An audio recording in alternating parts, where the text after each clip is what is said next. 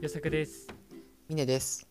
コミュニティに出会いを求めるのは間違ってるだろうか第37回ですこの番組は社会人4年目の予作とミネが転勤で移り住んだ地方でどうやって恋人を作るか考えながら机上の空論や恋愛理論を生み出す理論製造系ラジオとなっておりますよろしくお願いしますお願いします。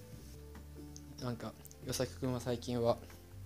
どうですかハマっていること、面白かったこと、あとなんか何でも、その恋愛理論もね、なんか気づいたこととか、何でもありますなんか。ああまあそうねやっぱりちょっと最近恋愛理論がないっていうことでねまあちょっと自宅のお風呂で一生懸命考えてきたわけなんですよそこでねある理論が生まれたわなるほど。これは恋の三点倒立理論だわもう、3つ点があるって ことね。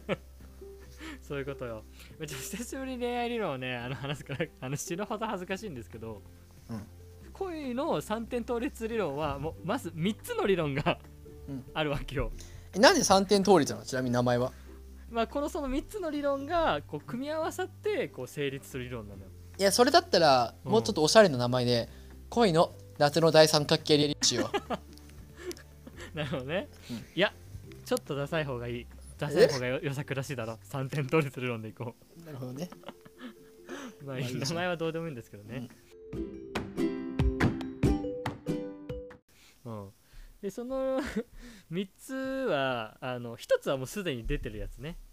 うんうん理想のパートナーを選ぶために気をつけた方がいいことっていうような、そのタイ、まあ、テーマなんですようん。うんうんまあもともとね結構前だけど、まあ、峰君と話していた「あの本当にやりたいことの見つけ方」っていう、まあ、本がありまして、うん。でそれは、まあ、仕事において本当にやりたいことを見つけるための、まあ、自己分析みたいなのをする本なんだよね。うん。うん、でその本にはやりたいことっていうのは好きなことと得意なことと価値観この3つが掛け合わされた時に、えー本当にやりたい仕事がこう浮かび上がってくるよみたいな本なわけです、うん。これを恋愛に置き換えたらどうなるかっていうことだねうん。そうだね。そうそうそうそうそうなるとまあこれもね、まあ、3つの条件を満たせば理想のパートナーが見つかるんではないかというふうにこうちょっと理論が打ち出されたわけですよ、うん。うん、でまず1つ目の条件はうん。めちゃくちゃ当たり前だけど、うんえーとまあ、自分が好きな人だね、うん。うん、もうこれはもう説明する必要はないね、なるほどね。うん、でもまあ一応ちょっとだけ掘り下げておくとこれに関しては、まあすでに出ている総理大臣理論で説明がつくわけですなるほど。まあ結局人を好きになるのって理由がなくて DNA でね直感的にもうこの人好きだみたいな形でうん。もう理性とか関係なく本能でその人のことがしか考えられなくなっちゃうみたいなうん。あるよとなるほ今これが一番人の好きの欲求のこう強い部分だと思ってさど。うん。しかもなんか最近思うにさ恋に落ちるってもう東京オリンピックと同じなんじゃないかなって思っててさ壮大な話だね。いやなんかさ東京オリンピックを見ててもさうん。なんか世論はさもうやっぱコロナもあるからもうやめちまえみたいなさうん。めちゃくちゃ反対意見が強いわけじゃないですか、まあそうだね。うん、でも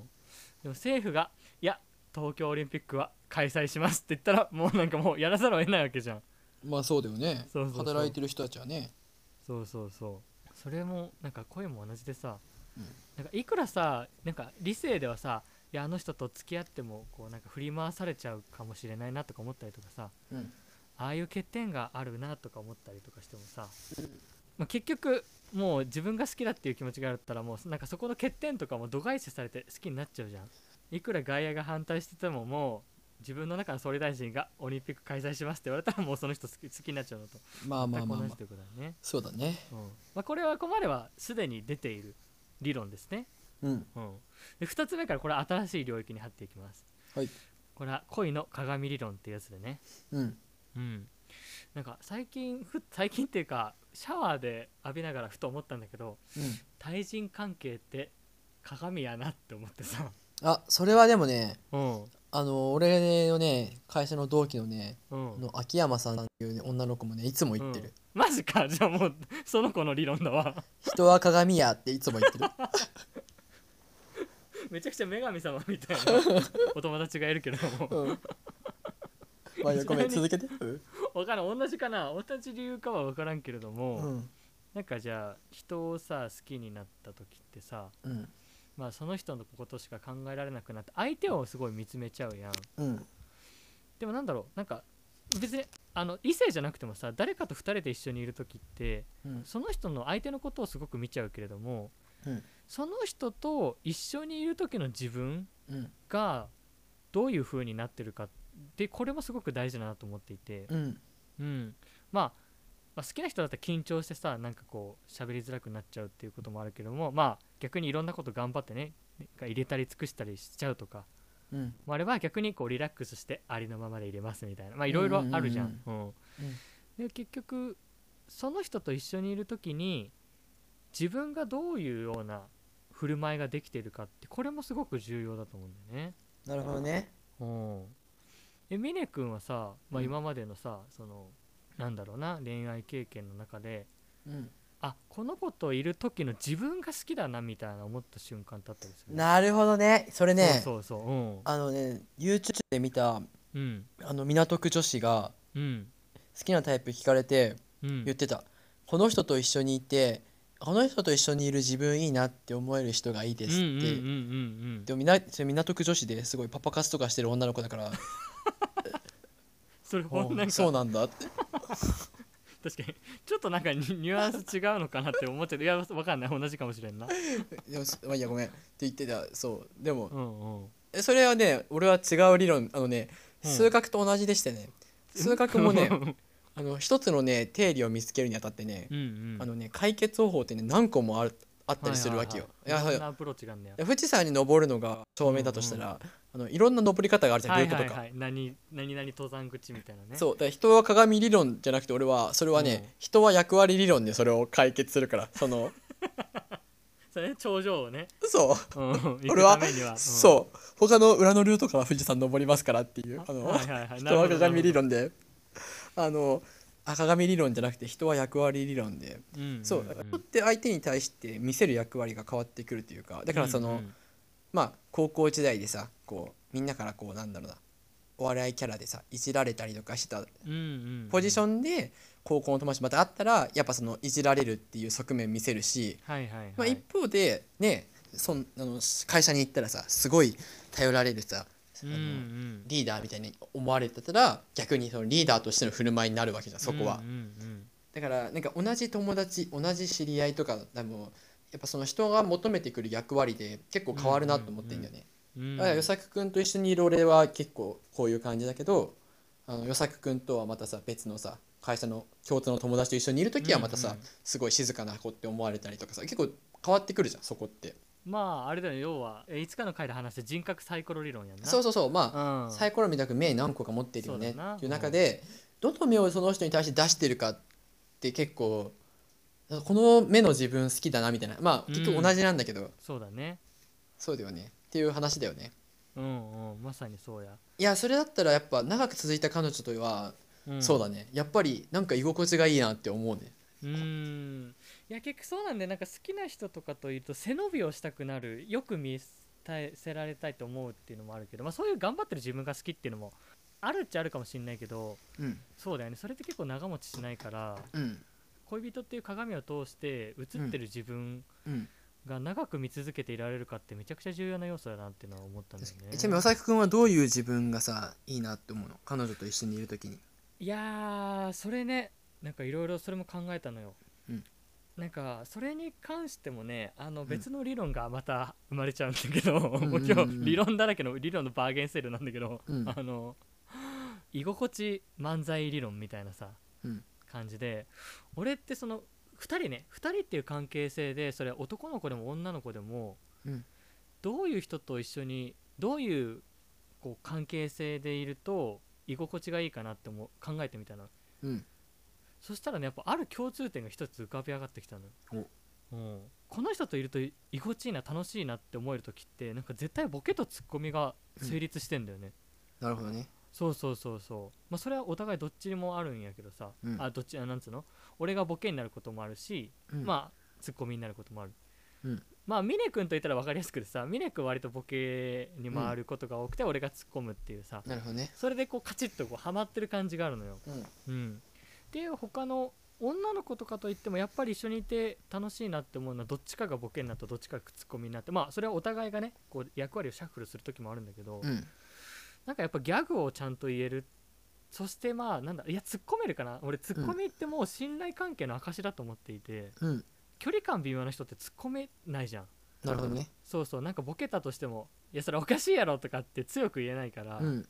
やっぱ「あはは」みたいな 愛想笑いで、そうそうそう終わるけど「いやそれおかしいじゃん」とかさうん「いやいや同じこと言わせんなよ」とかっていう風に言えるってことはなんかそれほど居心地のいい存在なんだなって思ってうんそうだね相手を通して鏡で自分がなんか面白いことを言ったりとかまあ相手の面白いことに突っ込める自分が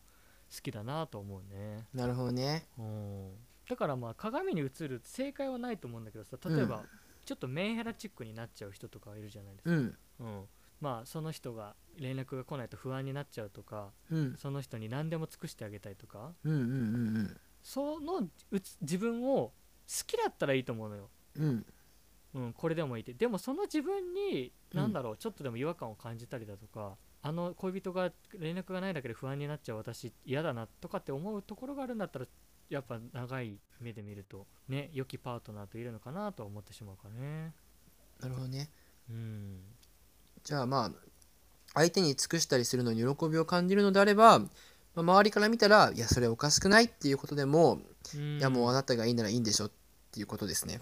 まあでもそうねでもこれ結構時間の経過にもよってその時はよく見えても後から振り返るとね、あの時の鏡に映ってた自分あんまりよき好きじゃないなとかってね時代、うんあの時間の経過によっても変わってくるから難しいんだけどねまあ確かにうんまあでもそんなもんだよな確かにその決めるとしたらでもまあそうだよな。んそうね、まあ、ということで1つ目がまうあん相手が好きかどうかで2つ目が相手といる時の自分が好きかどううか、んうんこれ2つ目ですうん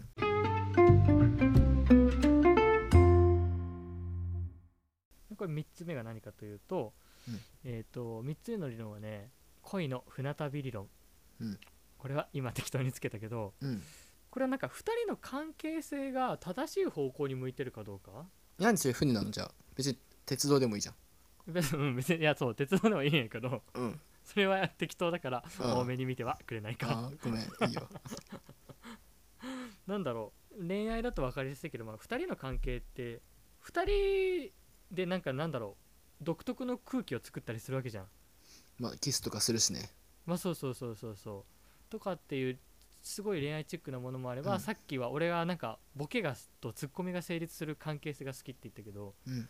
とかねあとはなんか何も話さないでこうそばにいるだけで嬉しいですとかまあいろいろあるじゃないですかいやそれねそう思ってるのはねその人だけでね意外とね相手は気まずかったりするから一つだけないまあでもそうそうそうなんかそういういろんな方向性ってあると思うんだよ2人がつく紡いでいく雰囲気うんまあ、でも2人がこう恋愛関係になるってことは、まあ、一隻の船に乗るようなことだと思っていてなるほどでそこからどっかに向かっていくわけじゃないですかなるほどそうそれがどこに向かっているのかっていうことに対して、うんまあその船がさあの沖縄に行こうとしてるのかもしれないしロシアに行こうとしてるのかもしれない、うんもうね、カナダに行こうとしてるのかもしれないわからないけど、うんまあ、仮にカナダに向かおうとしてるんだったらいやカナダ行きたいなって思えることがうんすごく大事だなと思っていて。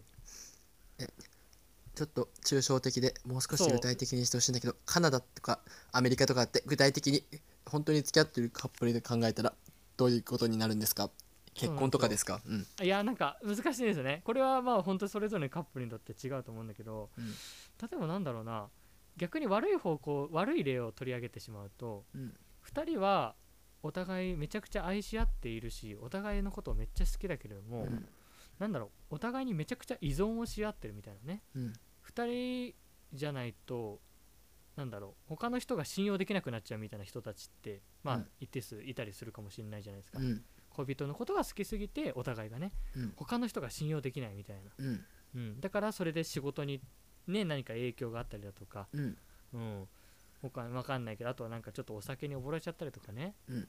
とかっていう風に結構2人が愛し合ったとしてもそこの向かってく方向がなんか変なとこに向かっちゃってたりするとうんそれって結局幸せにはなれないよねって思ってうん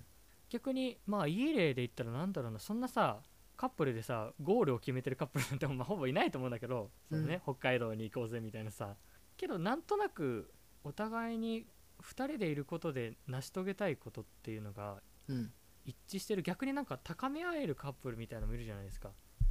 うん別いるにねこういう、うん、恋人のゴールが成長っていうわけではないんだけれどもうんなんかお互いがお互いのために頑張ろうって言って、まあ、ただなんか夢をさ追いかけ合うカップルみたいな俺はバンドの練習を頑張ってみたいなうん彼女はなんかイラストレーターになる夢をお互い追っかけてるみたいなさ最高じゃないですかちょっとさすがにラブコメチックすぎるあの漫画寄りだけども絶対どっちかさ私に才能ないって分かってるんでしょって分かってていつもそうやってっていうシーン絶対一回あると思うラブコメすんなだからどっちかは転生したりするからねそれって どっちか成功ししちゃってねどっちかは成功しなくてさ、離れていくね私に才能ないこと知ってるでしょって絶対九条マンのアパートで言い出すよ で俺もアルバム作ることになったからっつってどんどん人気になっちゃうんだよね彼氏そうだがよなう、うんん、 話がそれたわ、うん まあなんかそんな感じで成長していける方向もあるから2人がそうどこに向かうのかっていう方向性のところもね、うん結構重要なのかなごめんねちょっとそう、まあ、まだと言ってもね抽象的な話ではあるんだけども付き合った時の方向性は確かにななんかあんまイメージつかないなその何どう会う頻度とかの話とかもその遊びにどういうとこで遊びたいとかさ何したいとか、うんそういうのも方向性なんですかそれは違いますあーそれはまた確かに別のりあー別のジャンルかもしれないねなんかすお互いの価値観的なところは、まあうんめちゃくちゃ大事だし、まあ、それがある合ってる前提の話ではあるんだけども、うんそこはちょっと多少お互いの歩み寄りで進めていけるかもしれないなんかよりこうなんだろう俯瞰した時かなうんなんかその2人のカップルを第三者が見てうんああの2人ってすごくいい関係性だよねって言えるかどうかかな、でもさうんそれこそさ、まあ、カップルっていうか彼女結婚相手してる人だけどさ、うんえあの夫婦がまさかそんなに仲悪いなんてとかさ言うパターンもあるじゃんねうんうんうんうんなつまりまあはたから見てってことなのかなそれは自あ自分たちがから監視してあ俺たちカップルっていい感じだよなって思うか思わないかってことうーんまあまあまあまあなんかそう言っちゃそうかななんかそう表現するとちょっと軽いっちゃ軽いけどお互い依存し合ってるカップルって中から見たらお互い幸せかもしれないけどうん外から見た場合とあと未来の自分から見た場合うんには多分それってあんまり幸せなことではないから、うんまあ外野っていうよりかは未来の自分から見た時にってことかなううーんんもうどっちかが我慢したりしてないとかもうそういう状況のことだよねきっとじゃあ、まあまあまあそうだね2人で作っていく関係性がどういうこう空気を出したりとかどこの方向に向かってるのかっていう感じか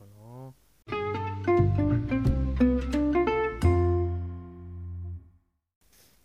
じゃあさ全然理論とかじゃないけど感想なんだけどさ、なんか俺付き合うにあたってさうん、うん、顔を重視する人と性格を重視する人ってまあ分かれるじゃんうん、うん、あの大きな枠で考えるとさはいはいで顔を重視する人ってうんその刹那的な恋愛というか、うん付き合うまでを多分すごい重視してると思うんだよねその、うんうんこの子と付き合いたいっていうそので付き合ってからその子がどういう性格かとかどういうことが好きなのかっていうのは多分あまり重視してないわけようんうんだから、まあ、付き合ってから考えて合わなかったらまあ別れたりとか、まあはいはいたまたま良かったら長く続いたりとかあると思うけどうん基本的にはもう付き合うまでのその短い短いというかまあね数ヶ月を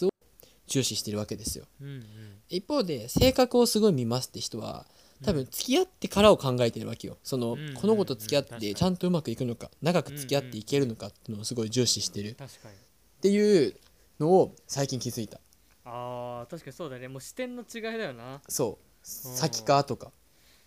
いやそれこそそうだよね就職活動でこの会社に入ることがゴールなのか入ってから何をしたいのかそういう話だよねそういうことですだから就活入れたらいかにネームバリューを気にするかなのか入ってからどんな働き方をするのかっていう、そうだからベンチャーに行っちゃう系よあ のいや僕がしたいことはベンチャーにしかありませんみたいうなんね、そうやねネームバリューなんて関係ないですっていうところかねとかも含めてねうんえここは2つちょっと差があるのかなみたいなそうだね見る目線の先の長さが違うねうんうん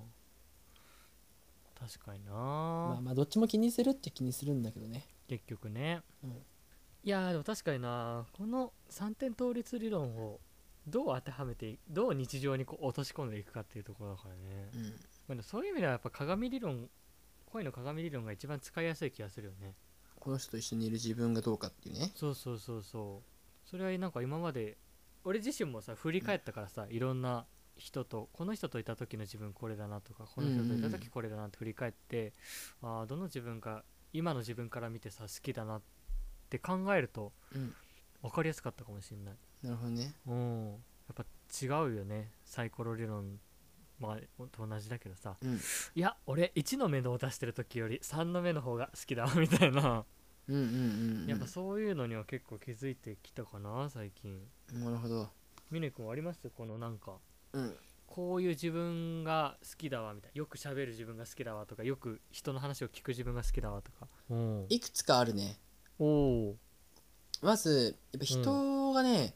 楽しんでる喜んでる姿を見たいっていう気持ちは結構強いねはいはいはいはいっていうことは自分が楽しませてるっていう状況なのかなそうだねだから割とだから質問して相手のことを聞いて、承認欲求を満たしてあげるみたいなのをうん初期はやりがちかなうん意外とじゃあなんだろうね封建主義じゃないけれどもその目の前にいる人のために何かこうを喜ばせるために言動し何か行動を起こしたり発言をするような自分が好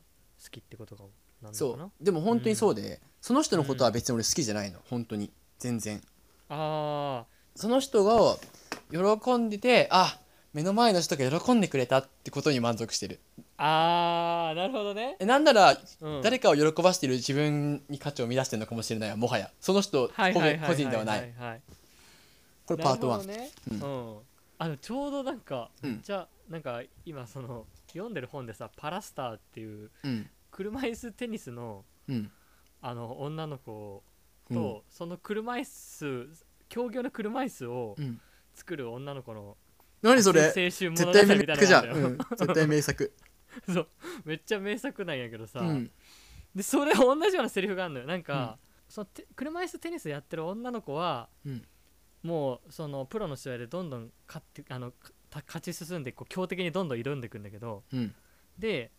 それを車椅子作ってる女の子はめっちゃ応援するわけようんでもそのテニスしてる女の子はいやあんたのために頑張ってるんじゃ私はないっていううんあんたの笑顔を見たいと思っている私のために戦うっていうセリフがあってうんそうあなたを喜ばせるためじゃなくてあなたの笑顔を見て自分が喜ぶからそれはもう結局私のためなんだっていううん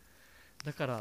なんだろう結局は自分勝手だけどそれが私の本当の望みだみたいなそういうセリフがあってう んいそれと重なる部分があったわ、やでもねそれはね うん、ちすごくいい言葉言ってるけどちょっと違う気がするそれあそうなんだえそれってさその女の子の笑顔が見たいんでしょその人はそうだねうんいや俺はなんかねその人個人の笑顔が見たいわけじゃないんだよねあそっか別に誰でもいい けどただ一人飲んでる目の目目の前の人って誰でもいいからとりあえず 喜ばせたいっていうなんかいいやつかい いいいやつじゃなんかよくわかんねえわなんそかう極論ね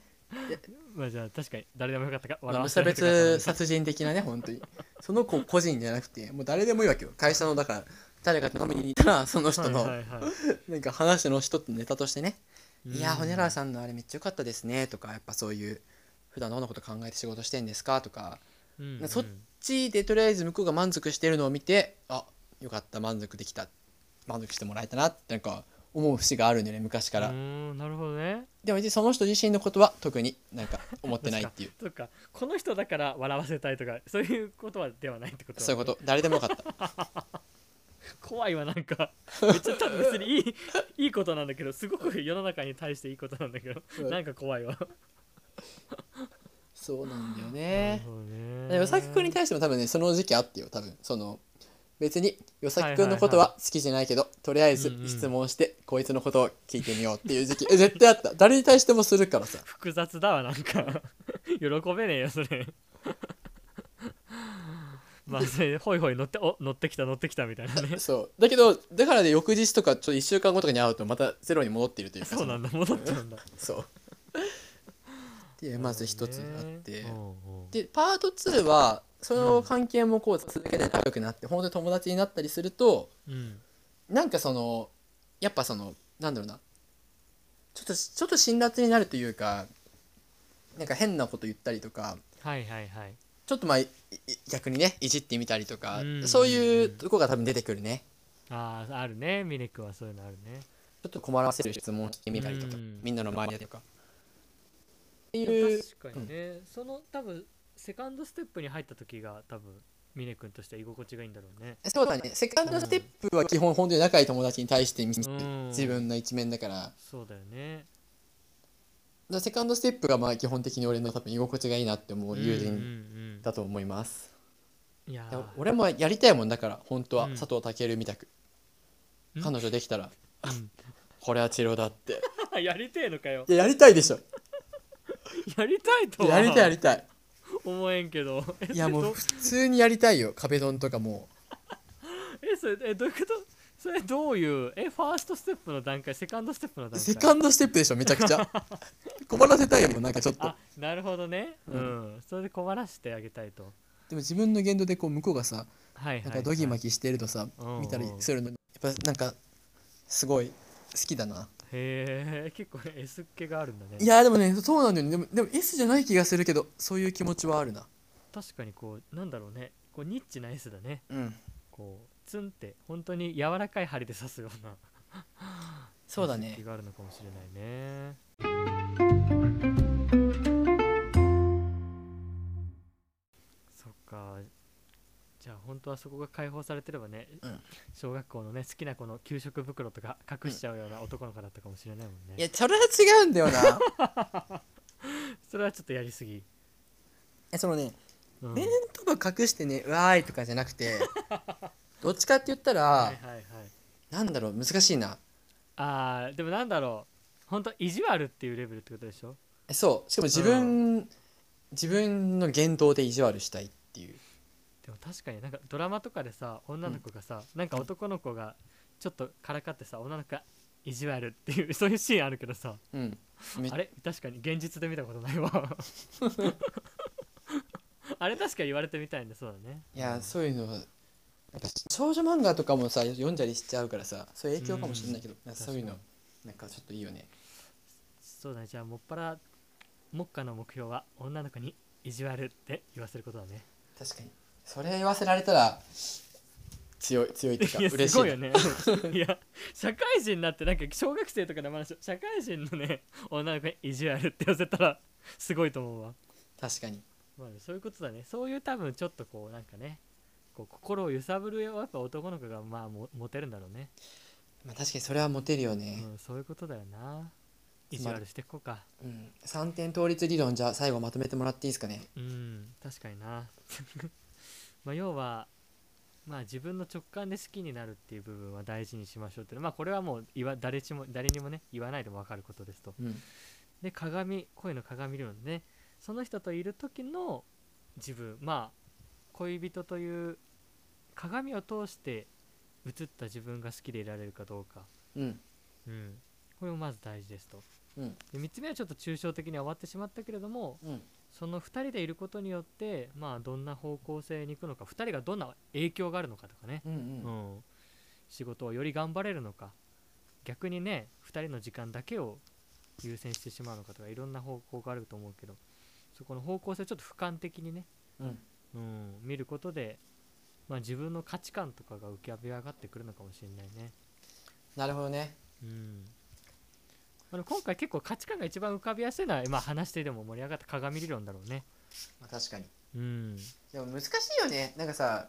どうしてもやっぱ1を優先しちゃうじゃんどうしてもそうよ。ねえ、もう無理。1位が強すぎる。1位が強すぎるからね、2なんてね、考えてらんないの。いや間違いない鏡なんて、そう。 そんな鏡とかね、いや、この、ああなたあの子といる時の俺、好きかなとか考えてる場合じゃない。いや1がさあってでもさ2と3がさ合わなかった時にさじゃあその子諦められるのかって言ったらさ、それはまた別問題だろだってそう。あの、冷静に言うと、無理。 まあ結局1だよなそしたそらう、結局1。だからこれは机上の黒なんだよな。なるほどねでも2も3も考えられるようになったらもう失敗しないよねだっいてや、そうね。もうこの子とは付き合ってもうん会うことはないっていうねそうそうそうで過去の恋愛とかだったら2と3考えられるんだよなやっぱりなでもさ与作君前さなんか言ってなかったうんなんか俺は好きじゃない女の子と付き合わなくちゃいけないんだってさ 言ってる時期あったじゃんなんか謎にそれってでもそういうことでしょだから2と3を優先した結果1じゃないけどいやでもこの子と付き合うのが正解なんだってそうそうそう思ったってことでしょうん、2と3を優先した結果、うん 1との歯車が合わなくなってそう考えすぎるとこういうねよくわかんないその思考にたどり着いちゃうんだえよでもさ俺うん意地悪って言われるのと同じくらい言ってみたい俺は好きでもないこの子と付き合わなくちゃいけないんだっていなや言んかいたくはねえだろどんな人生を送ってきたんだろうと思わないそ の人まあ悲劇のヒロイン感はあるなロミオとジュリエット的な何かを感じるもんねそうだねロミオとジュリエットはまあ好き同士だけどあとラピュタのシータみたいななんまあかすげまあえそうだね能力能力を能力を持ってんじゃねえかみたいなね あそういうことだったんだあの時そうよニトさラんピュタのうん、シータの気持ちだった俺はニットさんを優先しちゃったから1位が合わなくなっちゃったんうだんそうそうそうそそういうことねう、うん、飛行石を持たざるを得なくなっちゃったわけよそういうことですね